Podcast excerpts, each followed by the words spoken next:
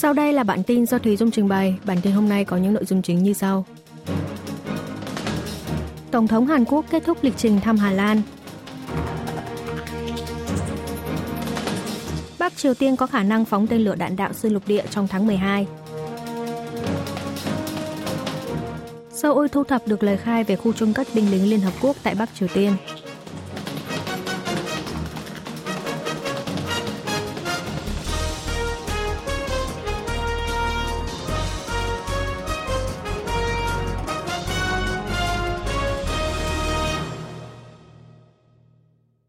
Tổng thống Hàn Quốc kết thúc lịch trình thăm Hà Lan. Tổng thống Hàn Quốc Yoon song yeol và đệ nhất phu nhân Kim Kon Hee ngày 15 tháng 12 đã về nước sau khi kết thúc lịch trình công du Hà Lan trong 5 ngày. Trong chuyến thăm cấp nhà nước Hà Lan lần đầu tiên của một tổng thống Hàn Quốc kể từ khi hai nước thiết lập quan hệ ngoại giao năm 1961, ông Yoon đã đến thăm trụ sở của doanh nghiệp cung cấp thiết bị chip bán dẫn toàn cầu ASML –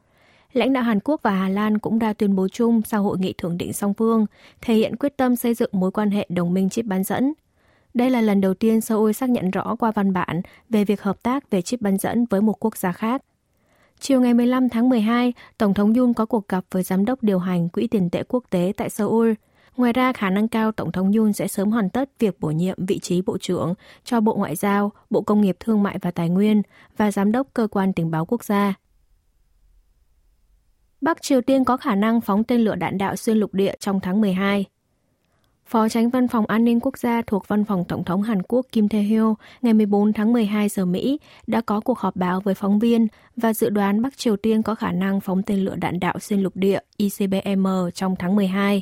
Được biết, ông Kim đang ở Mỹ để tham dự cuộc họp của nhóm tư vấn hạt nhân Hàn Mỹ –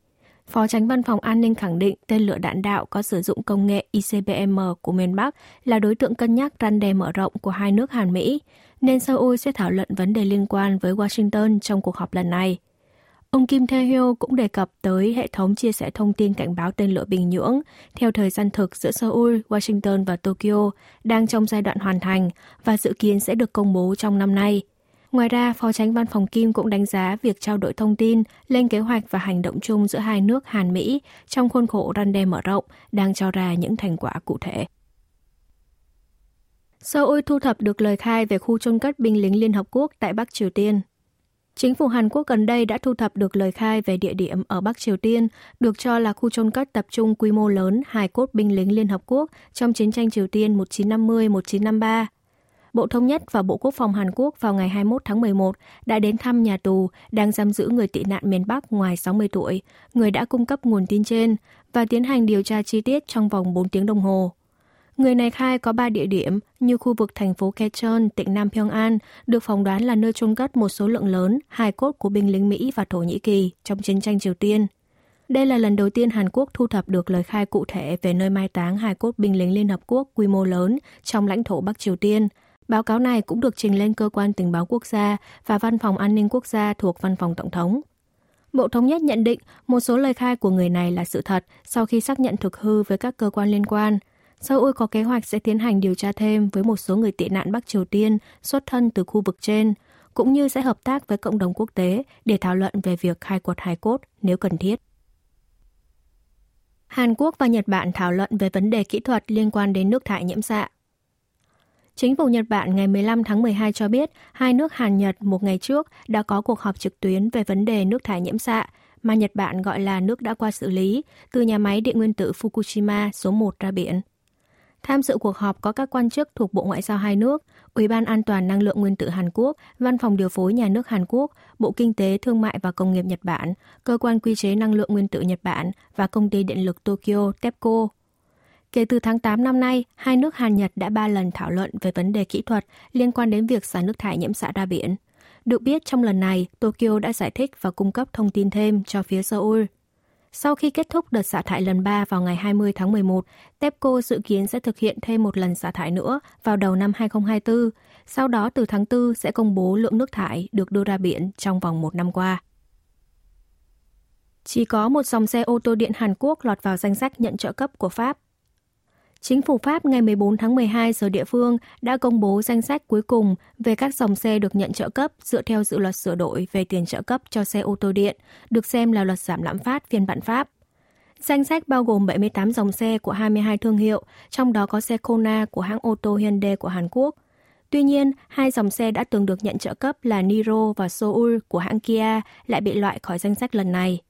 Trước đó, Paris đã tuyên bố sẽ chỉ trao tiền trợ cấp cho các xe ô tô đạt từ 60 đến 80 điểm, được đánh giá bằng lượng phát thải carbon trong quá trình sản xuất hoặc vận chuyển xe ô tô.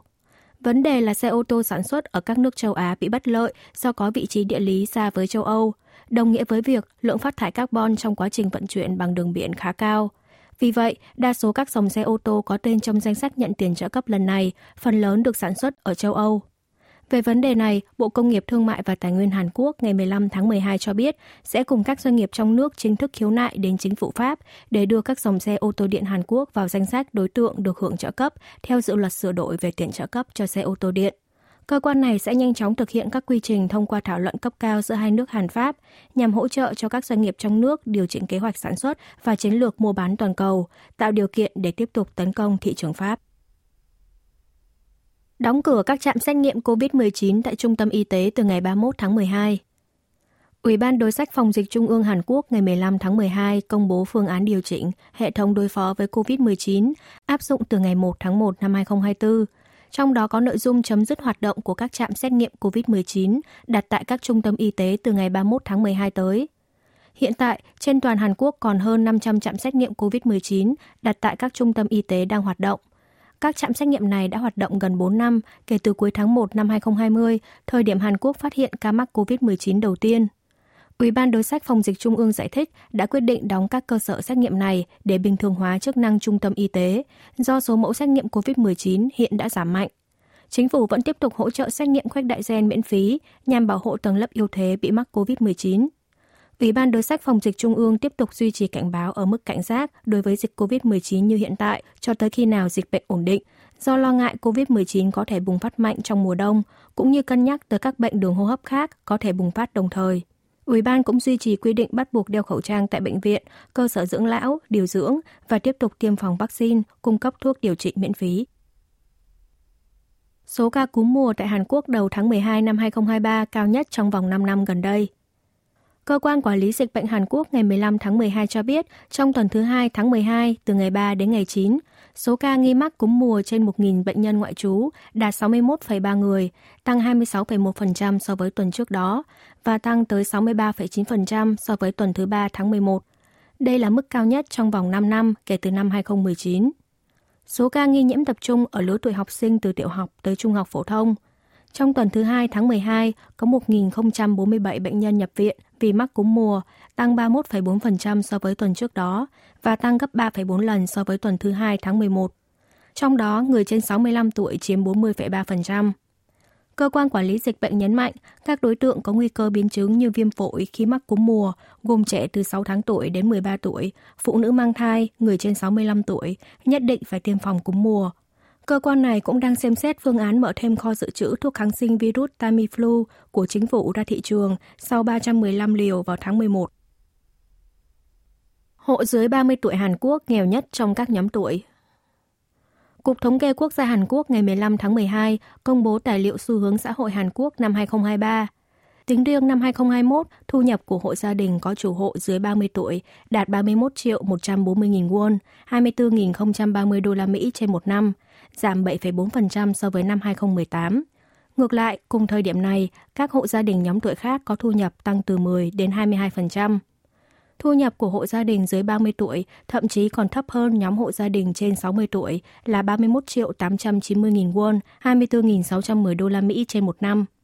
Ngoài ra, hộ dưới 30 tuổi cũng có tốc độ tăng nợ nhanh nhất. Trong năm ngoái, hộ dưới 30 tuổi có số nợ bình quân mỗi hộ là khoảng 50 triệu won, 38.580 đô la Mỹ, tăng tới 93% so với năm 2018. Hộ ngoài 30 tuổi có mức tăng nợ là 40%. Tuy nhiên, tỷ lệ tăng tài sản của hộ dưới 30 tuổi là 36,5%, cao nhất trong các nhóm tuổi. Tài sản chủ yếu của hộ ngoài 20 tuổi trở xuống là khoản tiền đặt cọc thuê nhà, chiếm 70% tổng tài sản chính, cao hơn 13,7% so với năm 2018, cao nhất cả về tỷ trọng và mức tăng trong số các nhóm hộ. Quý vị và các bạn vừa nghe xong bản tin của Đài Phát thanh Quốc tế Hàn Quốc KBS World Radio. Tiếp theo là chuyên mục tiếng Hàn qua phim ảnh do Y Trong Ưn trình bày.